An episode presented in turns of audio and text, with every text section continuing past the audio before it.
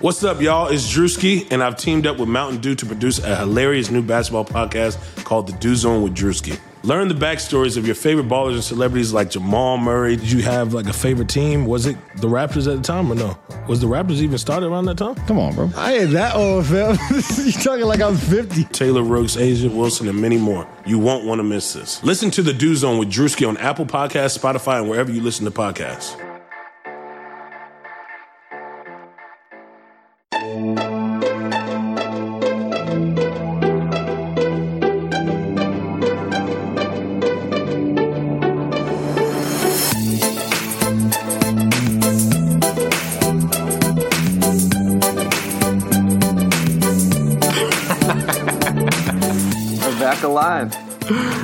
we are we are back alive. How? What has it been about? I think it's been about two weeks since I um, since I did a podcast. This it's definitely by far the longest uh, I've gone since we started um, recording these. Yeah, no, I saw uh, right before I had signed off Twitter, people were like, "We don't really care if you're tweeting or not, but we want another podcast." um, well, you know, I mean. So I think the last episode that, that I recorded was with um, uh, was it with Dallas Amico? Um, talking about some of the I mostly we talked about I guess Julius Randle and touched on, touched on some of the other Knicks new additions, but you know more or less it's like you know there hasn't been a lot to talk about the last couple of weeks, and I don't you know I haven't I haven't felt the usually it's like all right it's like there's a couple things that need to be discussed, and whether it's a game or a move or whatever, and it's like okay, get on and talk about it, but it's like there hasn't been that thing that's moved me to uh, set up the microphone and contact someone or another to to get them on, but it, um, you know it just it felt like we needed to do one more before we like officially set sail into the off season, you know.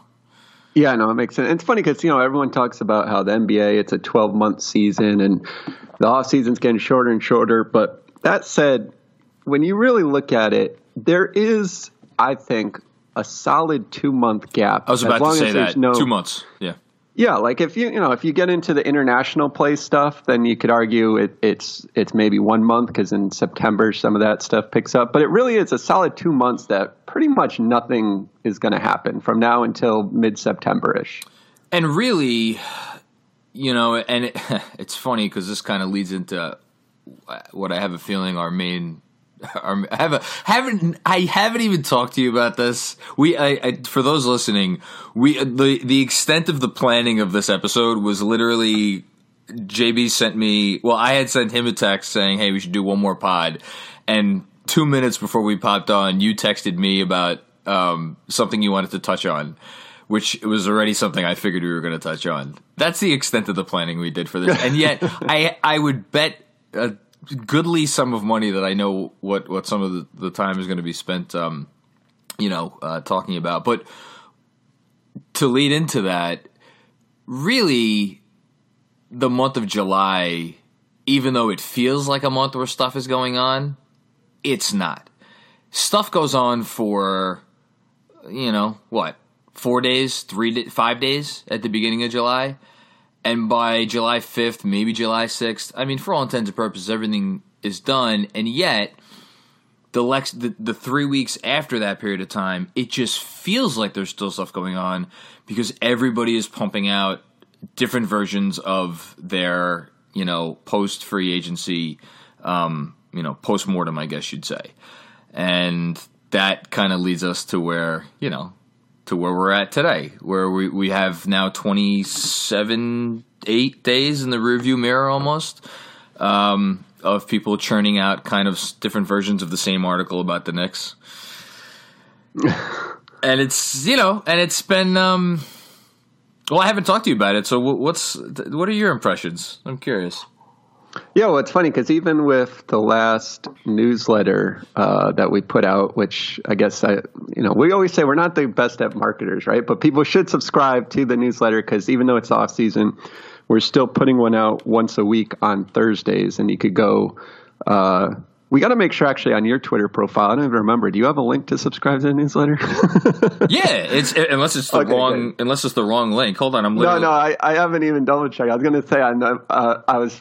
thinking in my head, do I have the link up on my profile still? But yeah, go to our profiles and you can subscribe because uh, every Thursday something will come out. But Jonathan's last piece, which a lot of people, you know, it, it was actually overwhelming reading how many people, uh, you know, were just excited to see someone finally kind of sum up where I think a lot of Knicks fans' heads are right now. And that is, we all know this offseason did not go one hundred percent as planned, right? Like if, if it went as planned, we would still be doing celebratory podcasts about the fact that they landed every single superstar that's ever been rumored to them, right? But, but it didn't. And then there was a lot of reaction about what they did instead as sort of their plan B. And I, and, you know, I agree with a lot of the points that, that you raised in a piece. And I guess I'll highlight one in particular. And that is the notion that the, that the Knicks didn't, there was a lot of criticism that the Knicks didn't use their cap space to acquire draft picks by taking on bad contracts. And I'll let you explain it because you wrote it. So I think you, you do a good job of laying it out, but it's like, if you actually look at the the trades, and it wasn't that there was a thousand of them out there. There was, I think, what, two of them out there. Two, unless unless you want to consider the Suns Memphis um, trade, which was it's funny to actually to say the words because he was a, the fourth pick in the draft two years ago. A salary dump of Josh Jackson, um, which netted um, the, the Grizzlies a. Uh, uh, decent young player and, and two future second round picks. So two and a half, let's just say salary. So yeah, trades. So go into the, so let's just do this now. Go into the two and a half. Cause so again, the, the, you know, the context is should the Knicks have, instead of signing a bunch of power forwards, this is kind of the rhetoric, right? They could have, which used- is, which is by the way, that is the single funniest aspect of this, of the, of the last three weeks, how that has been the criticism that, that people have turned to, but we'll, we'll get to that in a second. And yeah. So, could they have used that space to acquire draft picks? So now let's look at the teams who did do that and examine, were they deals that the Knicks could have either done or would have made sense, or what exactly did they miss out on? And I think you, you know, kind of sum it up well. And really, really we're talking about, we're talking about one deal in my mind because, and, and the reason I didn't harp on this aspect of it is because I had um, written a paragraph or so on it, a, one of the newsletters that came out um, pretty soon after free agency. I don't even consider the, the – so there's the Andre Iguodala deal, which the Warriors uh, salary dumped him to the Grizzlies um, for what is a uh, – make sure I get this right – two thousand twenty-four f- top four protected uh, first-round pick. Um, and, you know, I, I, I aside, p- putting aside the fact that the Warriors have been obviously the most successful organization in all of sports for the last five years and um, are moving into a new area, arena and are going to be uh, printing money, and there's no reason to believe that they're ever going to be bad um, or even remotely close to being bad at any point in the near future. Just putting aside that for the fact and, and – for a second, and the fact that that pick is, is you know, it's not going to be any kind of a a serious asset.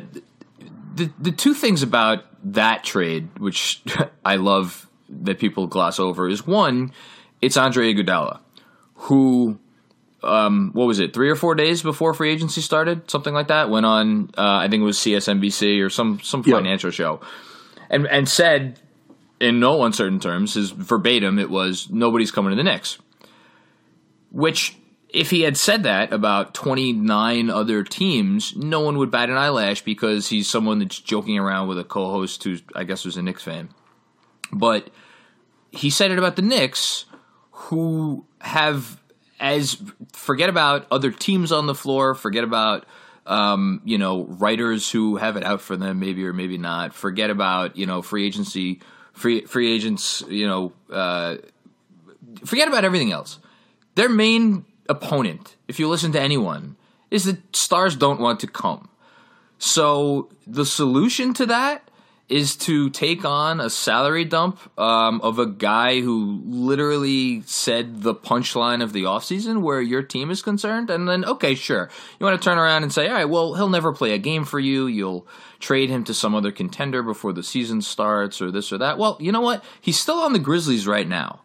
And you don't do those type of trades just to just to cut a guy, because teams don't like want to have seventeen million dollars of dead weight on their set. You don't, that's not something that N B A teams do. You don't sit around having what amounts to sixteen or seventeen percent of your salary cap being dead weight.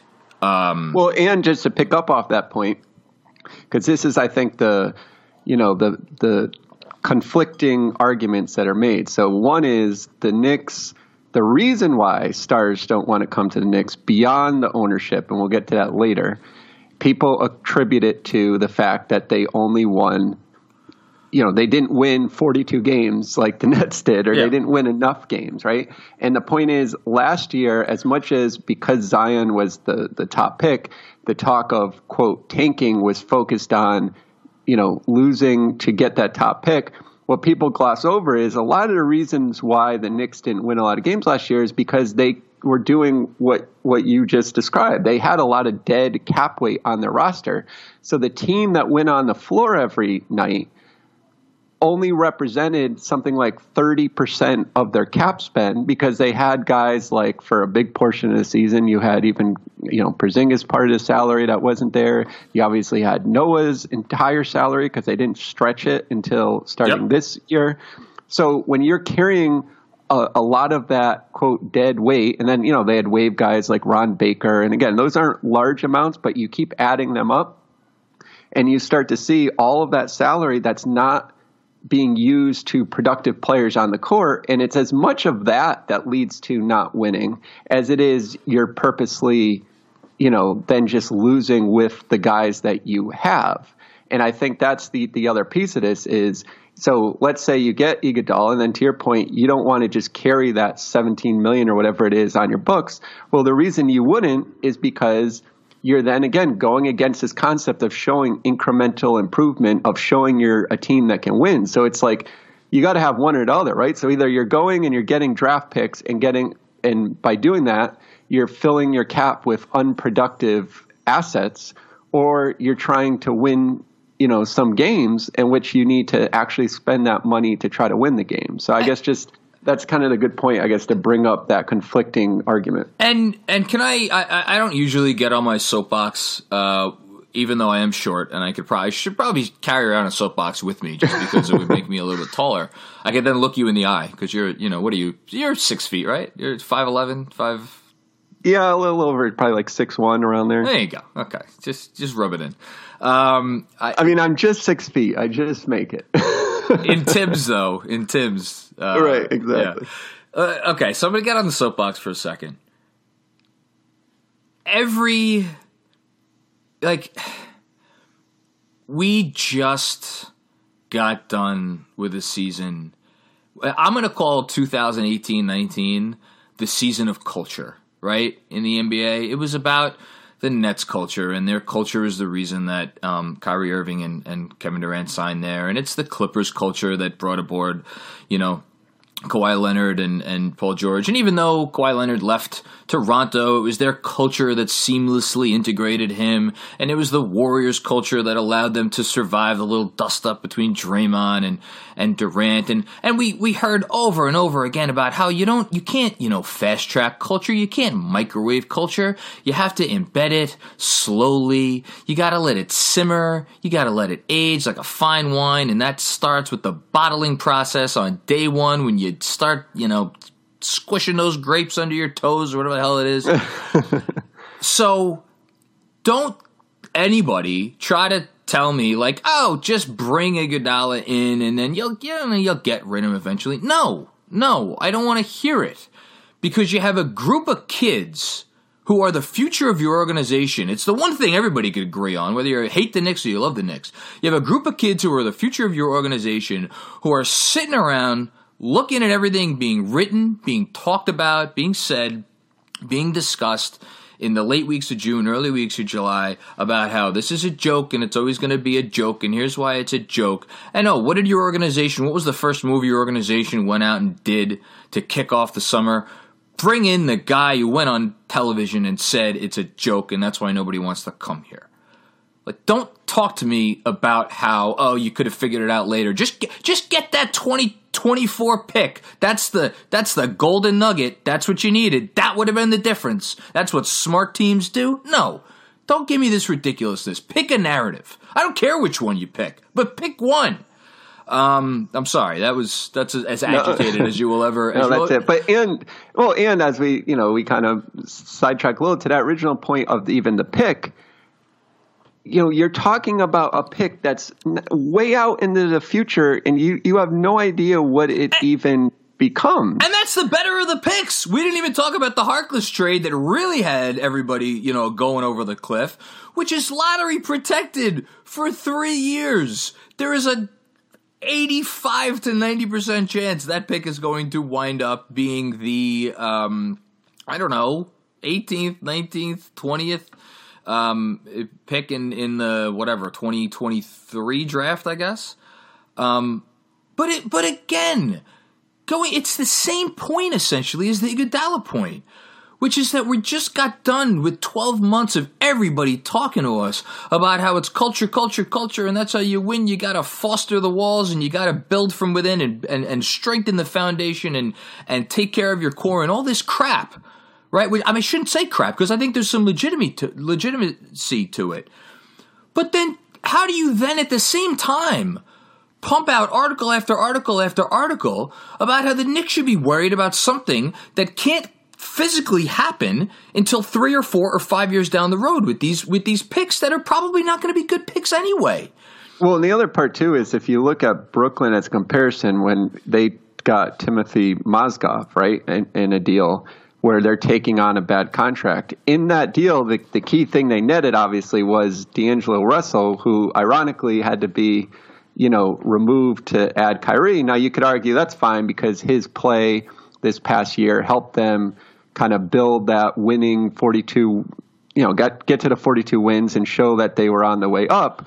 But that aside, they actually also had to attach a pick going the other way. I think that's what people forget is they look at yep. these past deals and they say, oh, well, remember the Nets took on a bad contract at Mozgov and, and out of it, they didn't get a pick. They got D'Angelo Russell. Well, actually, they did attach a pick, and that pick became Kyle Kuzma. And, who, and yeah. Yeah, go on. No, no, finish what you were saying. No, so I'm saying it, there was it wasn't just a free cost, right? So you could say, what did they actually end up getting out of that? Well, they got D'Angelo Russell to be, I guess, sort of the, their, quote, proof in the pudding that they can kind of turn guys around, and, and, and that carries value to them. But they didn't exactly just get it for free. And I think that's what people forgot. They also gave up someone like Kyle Kuzma, who he was a later pick. So, you know, the Lakers had to either do the right scouting or get lucky to actually make that pick. But the point is, it wasn't just a free salary dump. And I think sometimes people forget that too when they think of past trades, is you got to go back and look at the details of everything that was included in that deal. Yeah, and the other detail that I love that everybody um, has conveniently ignored is is what was what was the very first thing that Sean Marks literally – what were his first moves before the Damari Carroll trade, you know, before the the Russell trade, which which came a year later? What was the, what's the first two moves that he tried to do? He signed Alan Crabb to an offer sheet, a massive offer sheet.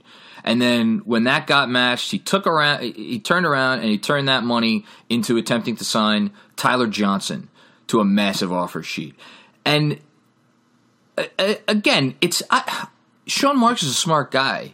He knew those were bad contracts the day that he tried to sign the offer sheets, just like he knew the Crab contract was a bad contract when he traded for it a year later. He did that because you know that when you're trying to build something from nothing, and let's make no bones about it, the Knicks are building from nothing. You have to you have to start somewhere, and you have to – there's a priority to get people in your building that you feel like these are the type of people that we want our kids to be around so that we're not wasting our time here. And it's and of course he got picks out of other deals. The Demare deal, he got um, – I'm missing another one that he got a pick out of. He got – he, he took on some bad money for picks. But again, as you've pointed out many times, that's because they were operating from a pick deficit. They had no picks to start with because the previous guy had traded them all away, for one. Um, you know, and, and he had no choice but to try to restock the coffers. Meanwhile, the Knicks already have two surplus picks thanks to the thanks to the Porzingis trade. Yeah, um, no, exactly. Oh, and, and by the way, too, Brooke Lopez is a piece I'm completely forgetting about too. That was in that. Yeah, it was a big, it was a big part of that deal. Yeah. But he, Sean Marks, you know, everybody's golden boy. He knew you had to have a balance. Right, he, you got it right. You got, I, you can. The point is, you build through free agency, the draft, and trades. And I think what gets missed a lot is it's a mix of those three things. And I think a lot of discussion gets focused on you have to basically pick one of those three things, and then that's how you build. And then if you pick one, so if you say we're building through the draft and you dare make a trade or you dare sign a free agent, you're now going against your plan. And I think that's maybe the biggest thing people miss is that you have to use all three. And then to the point you're making, you're trying to uh, build your assets so you're allowed to use all three. So in the Nets position, they couldn't build through the draft because they didn't have the picks to do it. So he, so they need, they were in a position where they said, okay, we need to acquire some of those picks back. So now that we have all three of those options available to us, the Knicks, because they have the picks that they had, they, they were more in a position to say, well, right now we have the cap space. We need to build a little bit through free agency by bringing in some veteran players. It's, it's using those three things. And it doesn't mean, like I said, because you use one that you're going against the other. You should be balancing those three options. And, and, and to just really, you know, put a cap on this, you draft well, you know, Uh, you know, make trades, sign free agents. None of it matters if, if, as we've learned, as this summer was a very, very, very, very real reminder of, and this is why I started the, the article out with, you know, the Knicks took a loss this summer. Whether or not it, it works out for the better that they would have signed Kyrie and, and Kevin Durant or not, the fact is, I I think, and I'm not even sure how much I believe this anymore, but we, we think they've they would have been very, very happy to end this summer with Kyrie and a an injured Kevin Durant, although there's a part of me that wonders of late, and we don't have to get into it, but like after that injury took place, because I think we both had our suspicions, and we don't have to get into how we had those suspicions, but let's just say we both had our suspicions that the Knicks weren't too keen on Kyrie to begin with. Can we agree on that?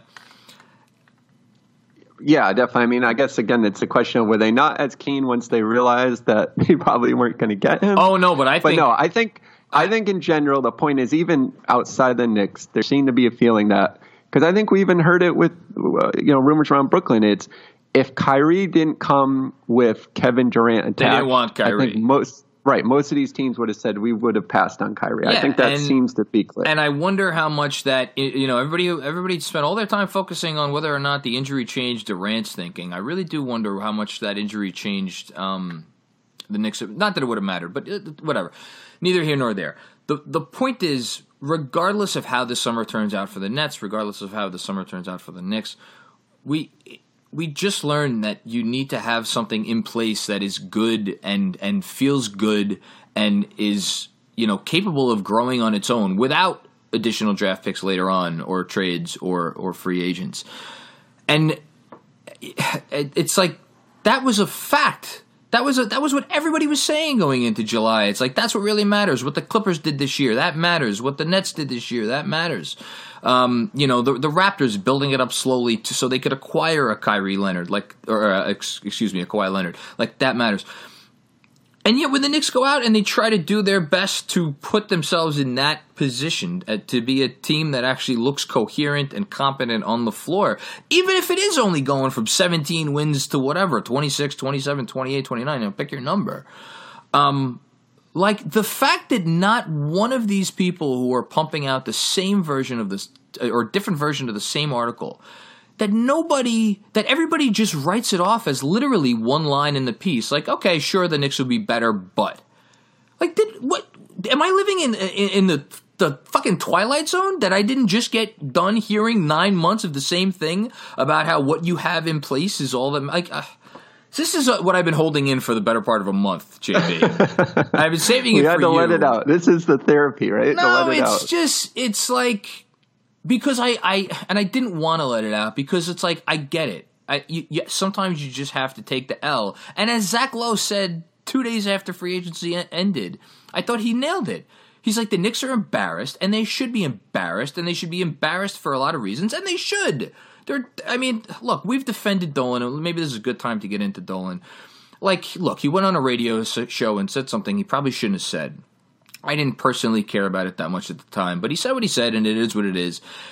When you're a when you're a James Dolan-like person and you do the things that James Dolan does, you probably shouldn't get on that particular show and say that particular thing. Um, you know, but so, yeah, I agree that they have reason to be embarrassed, but what they did since was act like just like a normal organization and trying to put one foot in front of the other. And he recognized that and he said it, um, you know, but everybody else ignores it, which is just, you know, it's, it's kind of funny to me, but I guess maybe that could take us into Dolan. Um, so do you want me to just give you the floor on Dolan?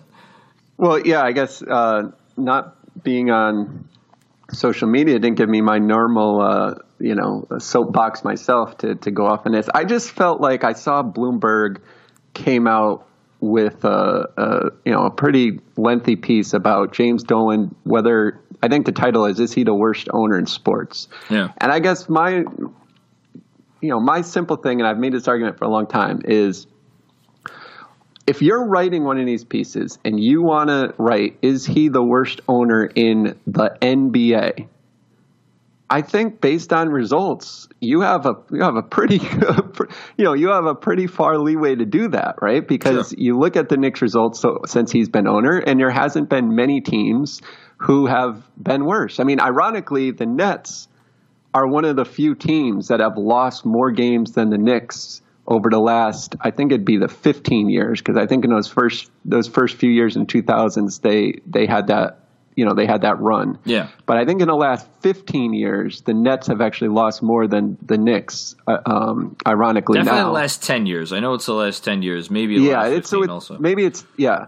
But the point is that it makes sense. And I guess the part that I don't understand, because these are, you know, not just the journalists that you would think writing these pieces, right? Like this isn't just coming out of the New York Daily News. These are actually other publications with journalists that I consider good journalists writing them.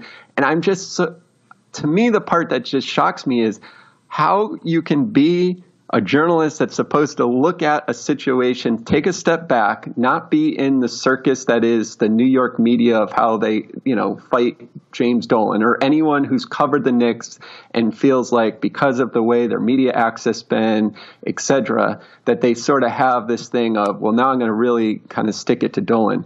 People even outside of that seem to be incapable of looking at the fact that James Dolan owns two professional sports teams, the New York Knicks and the New York Rangers.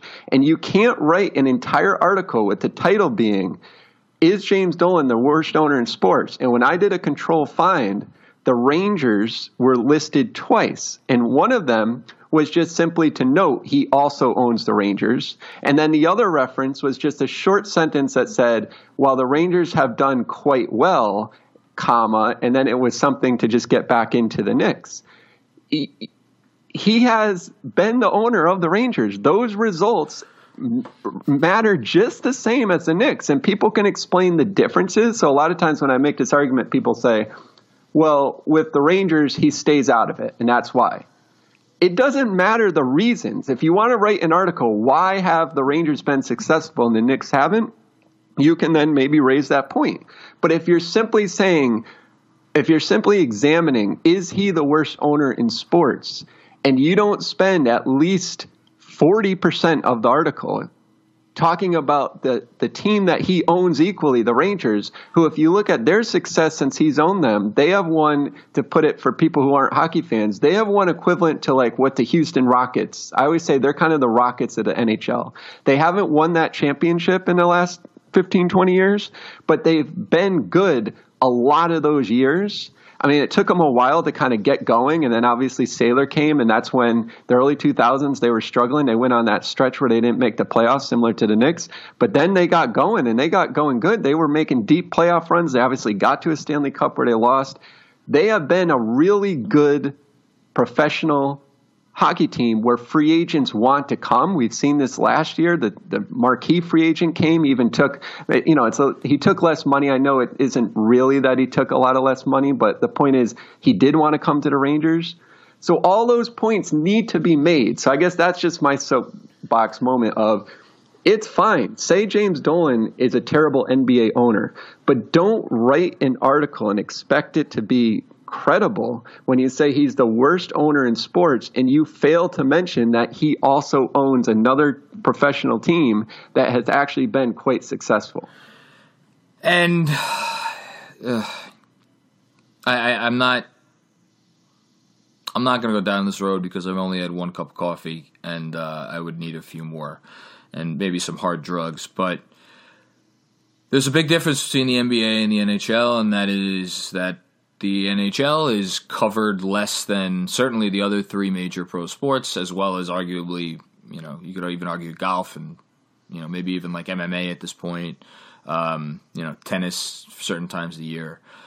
And the N B A is, I think, in some ways the sport. Um, I mean, the only competition would be the N F L in terms of how intertwined the media coverage is with the sport itself. And I know someone's going to listen to that and be like, what are you talking about? The, the, the N F L makes, you know, gobs and gobs more money than the N B A. Yes, but there's a there's like um there's a very big distinction in that there isn't that same access point. The players aren't out on social media. The media people aren't as like intertwined with like the power players of the N B A. There's something very unique about the N B A in terms of the interplay of the media.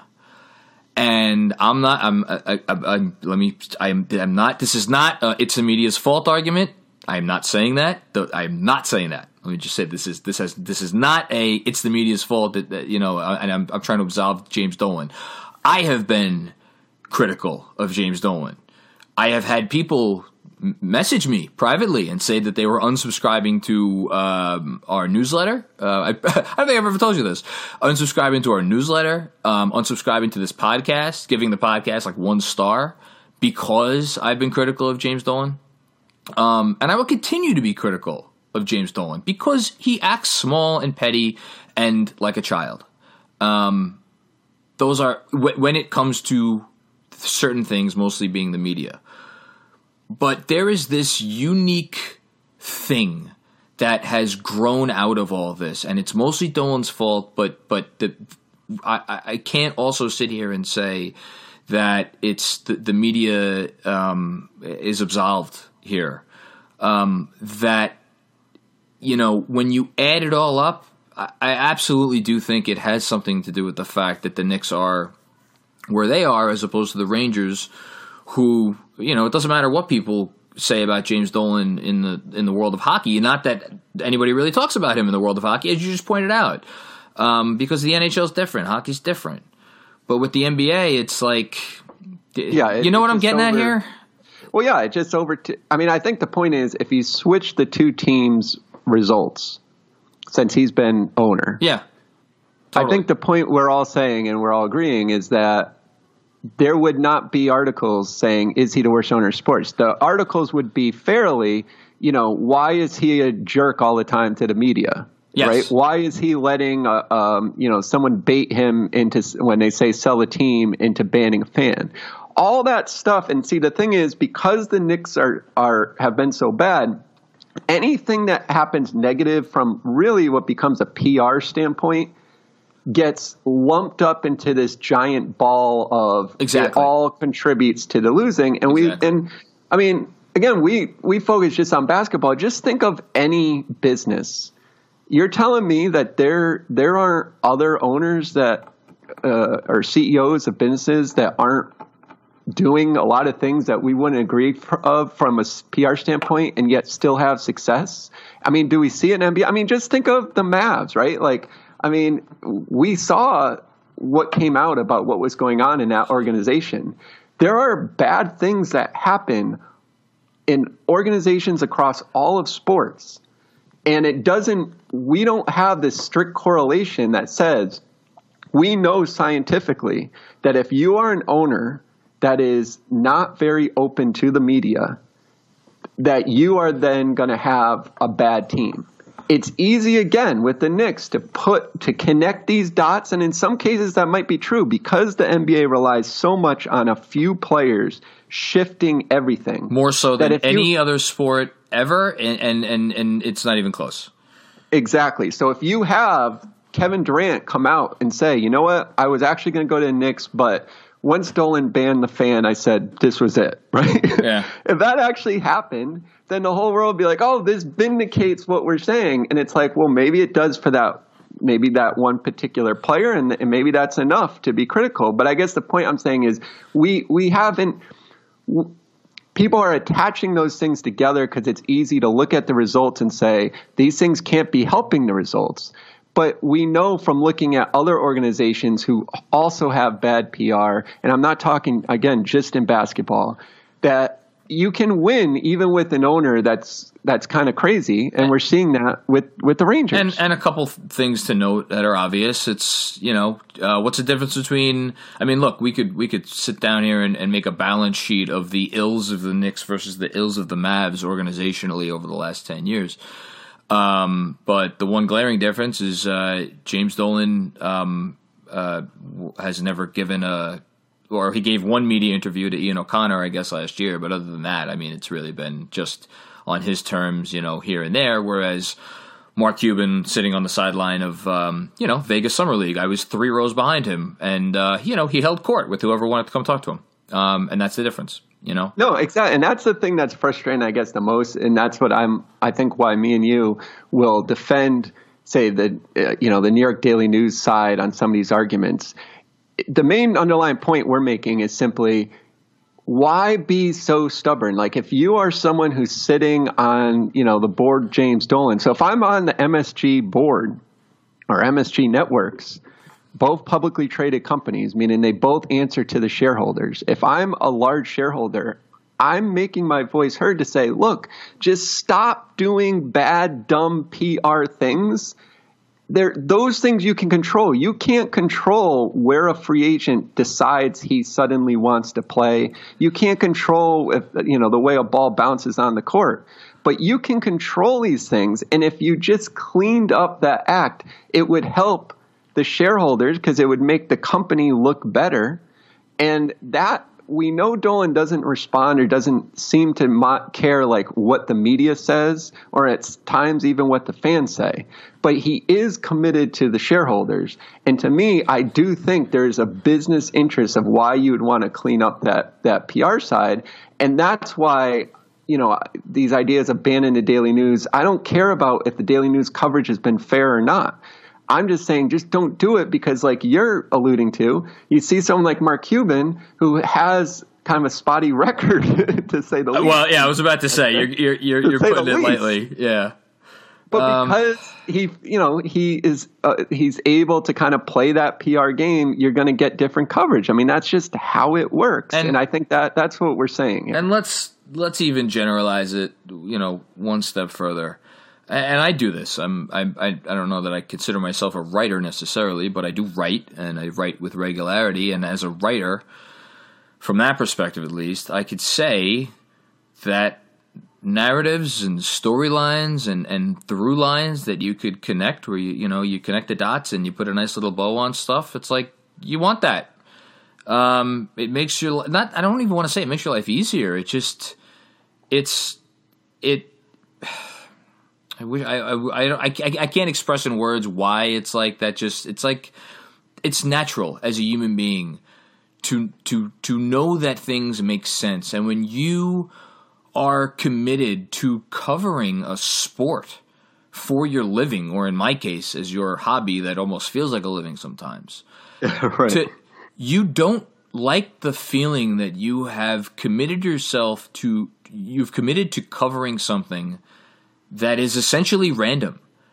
You want to feel like there's some general rules and rubric to what goes on. And that is why, really, I think narratives emerge because, you know, and and people will defend themselves and say, well, no, narratives emerge because we look at the evidence.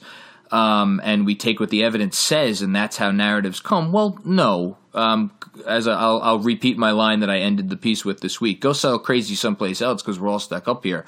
Uh, I was a lawyer, and if I know one thing, it's that you could take what you could find evidence to make your point. There's always evidence out there to make whatever point you want to make. It's just a matter of how hard you need to um, uh, go to look to find it. Uh, and there are some things that you can't, you know, show evidence for, like saying, I'm not going to sit here and say James Dolan is a good owner. There's no evidence for that. But you, if you want to make a story, I mean, more or less, you could find the evidence you need. And here, it, I'm going on this long diatribe to make this very simple point. A narrative has emerged over the last several years, especially, that ownership matters. Ownership is the greatest competitive advantage. I think um, that's Danny LaRue's line.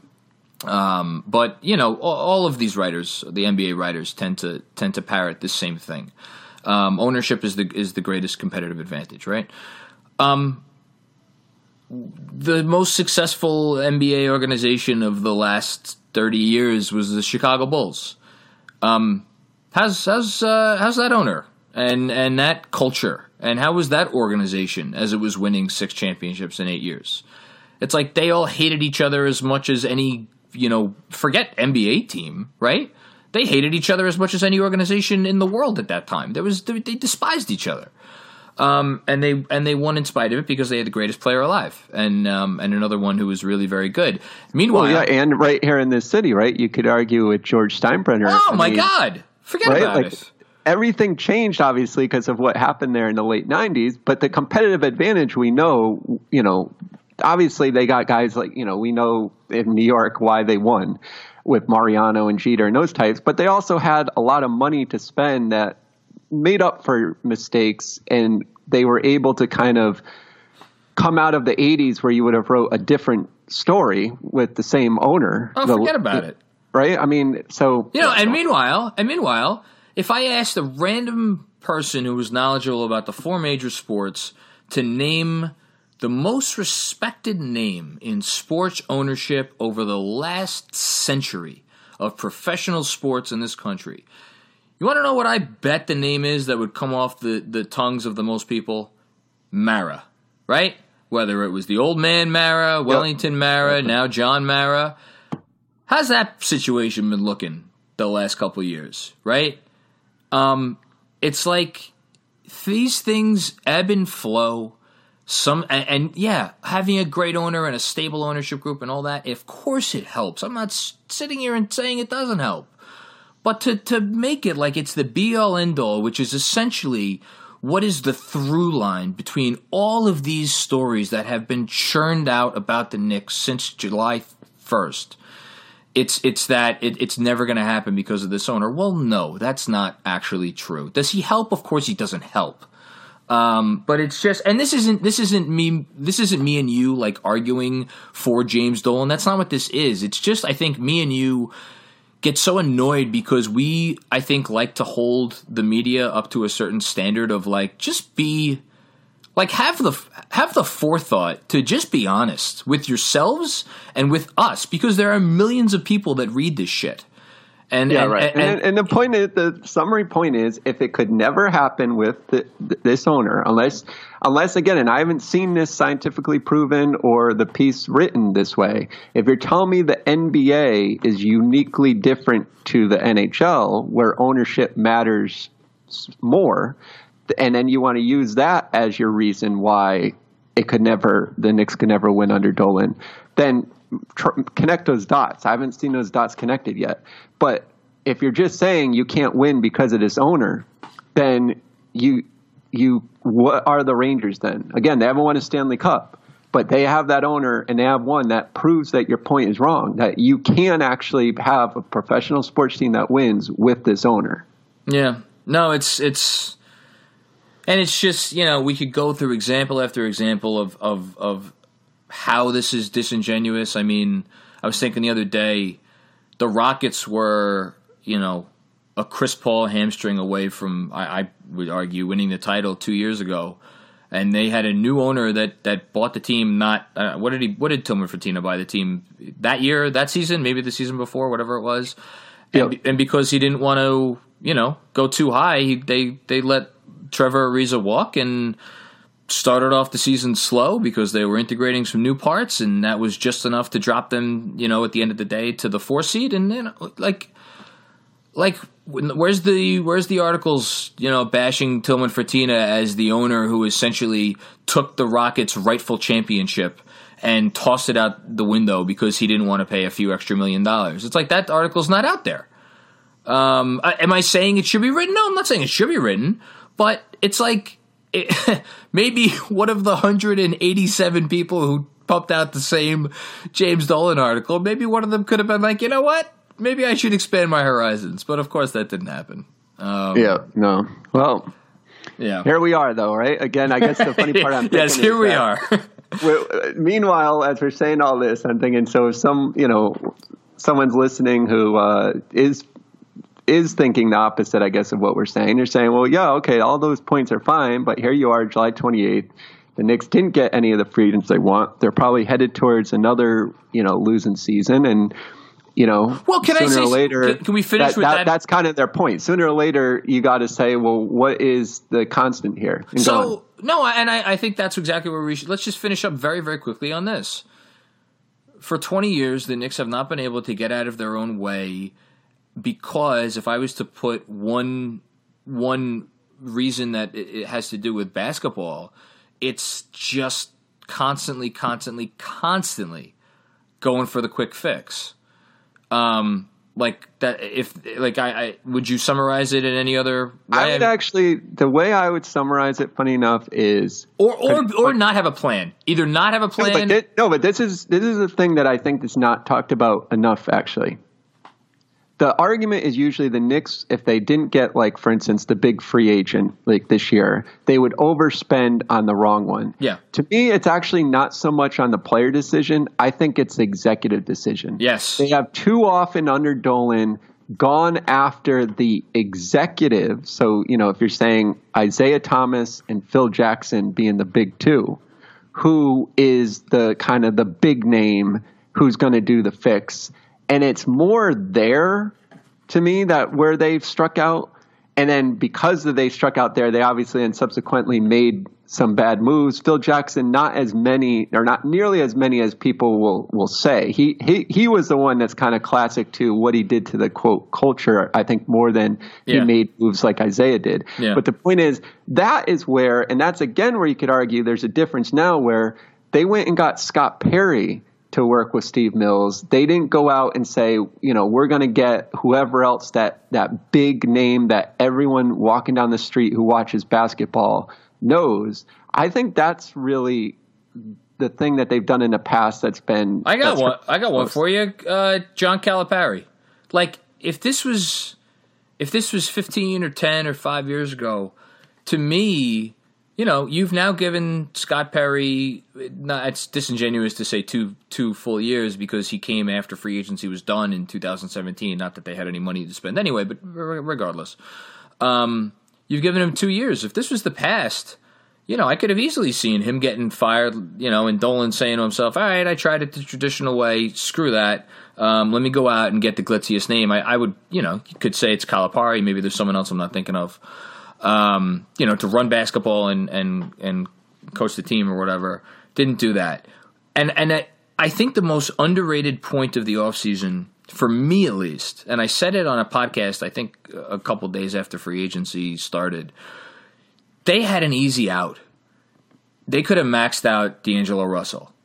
And they could have, you know, everybody's big on talking about how the Knicks love to sell stuff, right? The Knicks love to sell storylines. Well, what would have been an easier storyline to sell than, hey, we're the smart team now, right? The Nets, they went and got these old guys. Well, we are the real winners here because we got the young all-star point guard, and that's, you know, we're really – would that have been the right move? Absolutely not. Would not have been the right move. And I've talked about D'Angelo Russell in the past. I don't need to go through again why he's not a guy you want, you know, for thirty million dollars a year.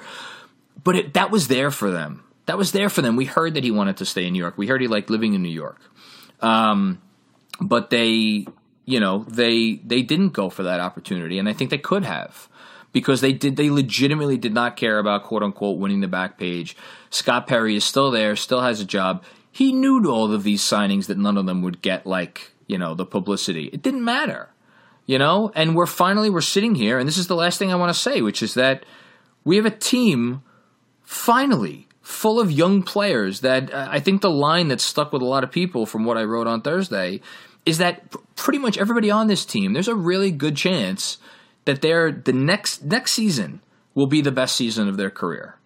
And that's so exciting to me. And I think it's so exciting for a lot of Knicks fans. So for, I know you you know, you just said for that listener out there who's listening and, and being like, well, yeah, they suck and they're going to suck next year and this and that. So, you know, that's all the evidence you need. To me, I finally see a difference. I see a different approach. I, to me, the proof is in the pudding. And I know the pudding won't be wins this year. I get that. You know, whatever it ends up being, it's not going to be a lot.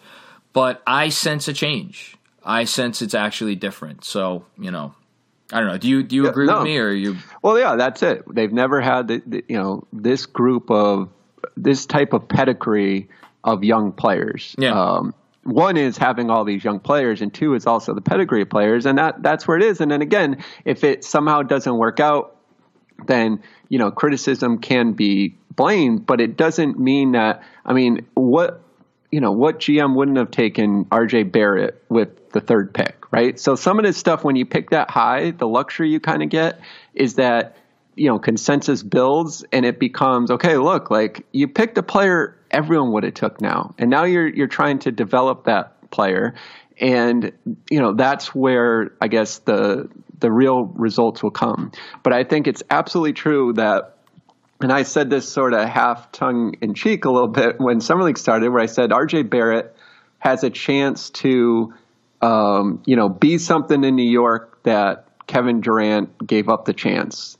And I kind of cringe at myself for saying it because it's it's hard to tease out the nuance of what I was saying in just a tweet. But the point is simply New York fans, for as much as it's a big market city and it's about spending money and it's about getting big free agent, it's amazing how much New York fans love the homegrown talent. So if yeah. you're Derek Jeter, you get treated differently than A-Rod. And if you are R J Barrett and if you somehow become the next great Knick, even if you aren't an all-time player in the entire N B A, but you are a multiple all-star on the Knicks, you just are appreciated and loved a little bit different than a player who just kind of comes in as a free agent. And I guess I was just making kind of more that point that Knicks fans, believe it or not, with all the rumors and all the stuff attached to them with free agents, are have really been begging to just give us our own guys that we can root for and completely call our own.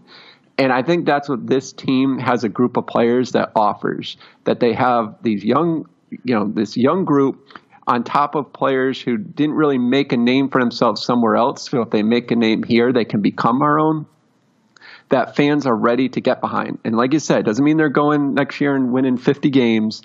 But if you can get some subset of this roster to become the core that does win fifty games in two, three years, um, that's going to be a team that Knicks fans are excited about. And it's going to be a team that's called the normal N B A team. You know, yeah. and I think it's funny. That's the thing Knicks fans keep saying is we just want to be normal. And the, the coverage around the team doesn't allow them to be normal because in many ways, I think what we're saying to sum up is over the past year and three quarters, they've acted like a normal team. It's just they've had to do it in the context and in the environment that since they are the New York Knicks and play at Madison Square Garden, these rumors and these interests are going to pop up. If the Knicks made all the same moves and said all the same things, but just played in Indiana, it, it wouldn't like the, it's not their fault that players put them on lists of teams they want to go yeah. or that players want to come to New York. So when that happens, you have to react accordingly. They don't create that.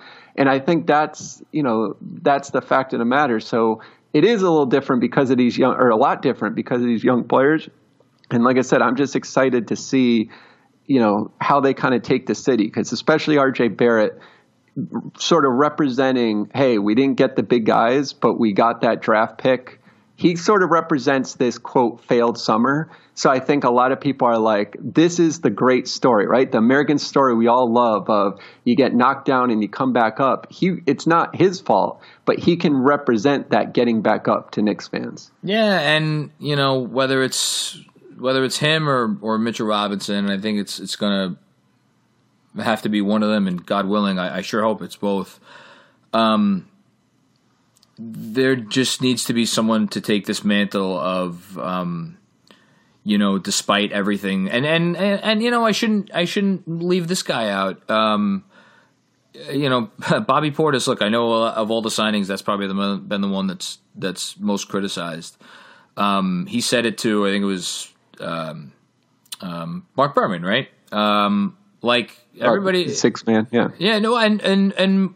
But later in the same article, he's like, everybody, everybody's saying what they're going to say about New York. It's like, look, we, it's like us. It's basically, basically is like, it's up to us to go out there and, like, you know, prove them wrong and put New York on the map again. And, like, there needs to be that pride in being a Knick again. And that is something that I'll, I'll admit it. You know, the organization has tried to manufacture over the years. And I think that's the stuff that, that probably annoys the media more than, than anything else. Um, you can't manufacture it. It's like that has to come from inside your locker room. It has to come from usually, or if not your most talented players, you know, close to your most talented players.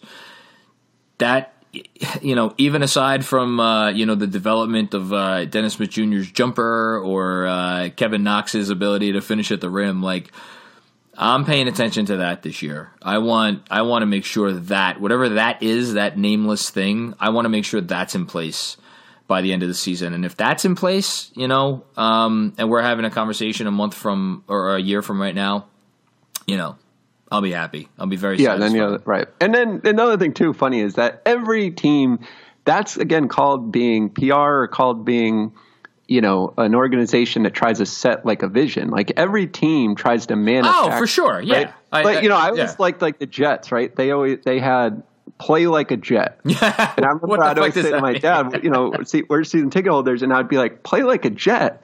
So what's that mean? Basically be awful like every single year, like since nineteen sixty-nine, like what is play like, uh, but it's that, it's that concept, right? That's not something new. And I think that, You know, no, that, you're, that should, you're right. That's a funny thing to me. It's like, but if the Knicks do that, it's yeah. like, you know, no, you're, you're, I, you know what? You're a thousand percent right. Yeah. Um, yeah. Well, listen, we'll, we'll, um, we'll see if it happens, and let, let's just do this. If, if this, if they end up going out and, um, you know, these kids look better, um, this year, or in the case of, I guess, R J Barrett and, uh, Iggy Brzdakis, if they just, if they look good, um, look at you rolling the name off the tongue right there. Brzdakis. I, I've been practicing at night in the, in the mirror. All right. That's what you've been doing. We yeah. haven't recorded in a that's, long time. Exactly. Really, I, every morning you've been getting up and just reciting his name over Brzdakis. and over again. There just for that moment. um, just for that moment. Exactly. Um, then, then, and I don't even care um, what the signing, what the free agent signings do, what they do statistically or anything else. Then Scott Perry is vindicated because... Um, he, one way or another, um, something worked where it created an environment where these kids came in this year and they got better. Um, and again, that's, that's all anybody should be, you know, should be looking for. Um, and, w- and we will remind everybody of that if that comes to pass. Hopefully it does. So that's it. Anything else? Um, I guess a programming note. We'll probably have, um, I mean, I'll, I'll get a couple podcasts out during, during August, but I would imagine, um, we'll, we'll get back up and running in earnest, maybe, uh, you know, towards the end of FIBA, depending. Well, we'll probably, you know what, we we'll probably do a couple podcasts during FIBA because there's a bunch of Knicks that, or a few Knicks that may be involved in that. R J and, and Frank at the very least, maybe Julius Randle, we'll see. Um, and then, um, yeah, but it'll be, like you said, it'll be kind of a little slow for the next couple months, and then uh, season will be here before we know it. That's right, and it'll be exciting that we'll actually be able to have a season that we can kind of just talk about the basketball. Basketball? Right? I mean, that's, that's the thing this past season, right? Like, when you look back, it's like, yeah. it was just a season where it was about everything but that. Yeah. And um, So we'll use this one to kind of officially close out this past season, where we go off about, you know, the, the culture and the spin and the this and the that. Yeah. And then next we come back and it's okay. It's a, it's actually basketball we're talking about. Yeah. And the other the other thing I just want to say for anybody um, out there, uh, if you're not subscribed to the newsletter, you should subscribe to the newsletter. Um, but if you are subscribed to the newsletter, um, or you're planning on subscribing to the newsletter, um, from here on in, at least, you know, from my, my Thursday pieces that, uh, and we'll do the Thursday newsletter for, you know, the next, I guess, month and a half, two months. Um, I'm going to be already starting to focus on the basketball and what we're likely to see on the court next year. Um, you know, doing little film stuff here and there, just, you know, trying to get everybody ready. Um, because I think there is actually a lot of interesting stuff about this team um, that we'll have more than enough time to talk to uh, or talk about rather. Um, but yeah, I'm uh, I'm already looking forward to it. Uh, although I, I will say it'll be nice to have uh, a little time, um, a little downtime, I guess would be the way to say it. Um, yeah, that's it. Anything else, J B? Nope, I think that's it. Sounds good. Everyone enjoy the summer. Everyone enjoy the summer. Um, we'll be back soon. Thank you for listening to the episode. And, uh, yeah.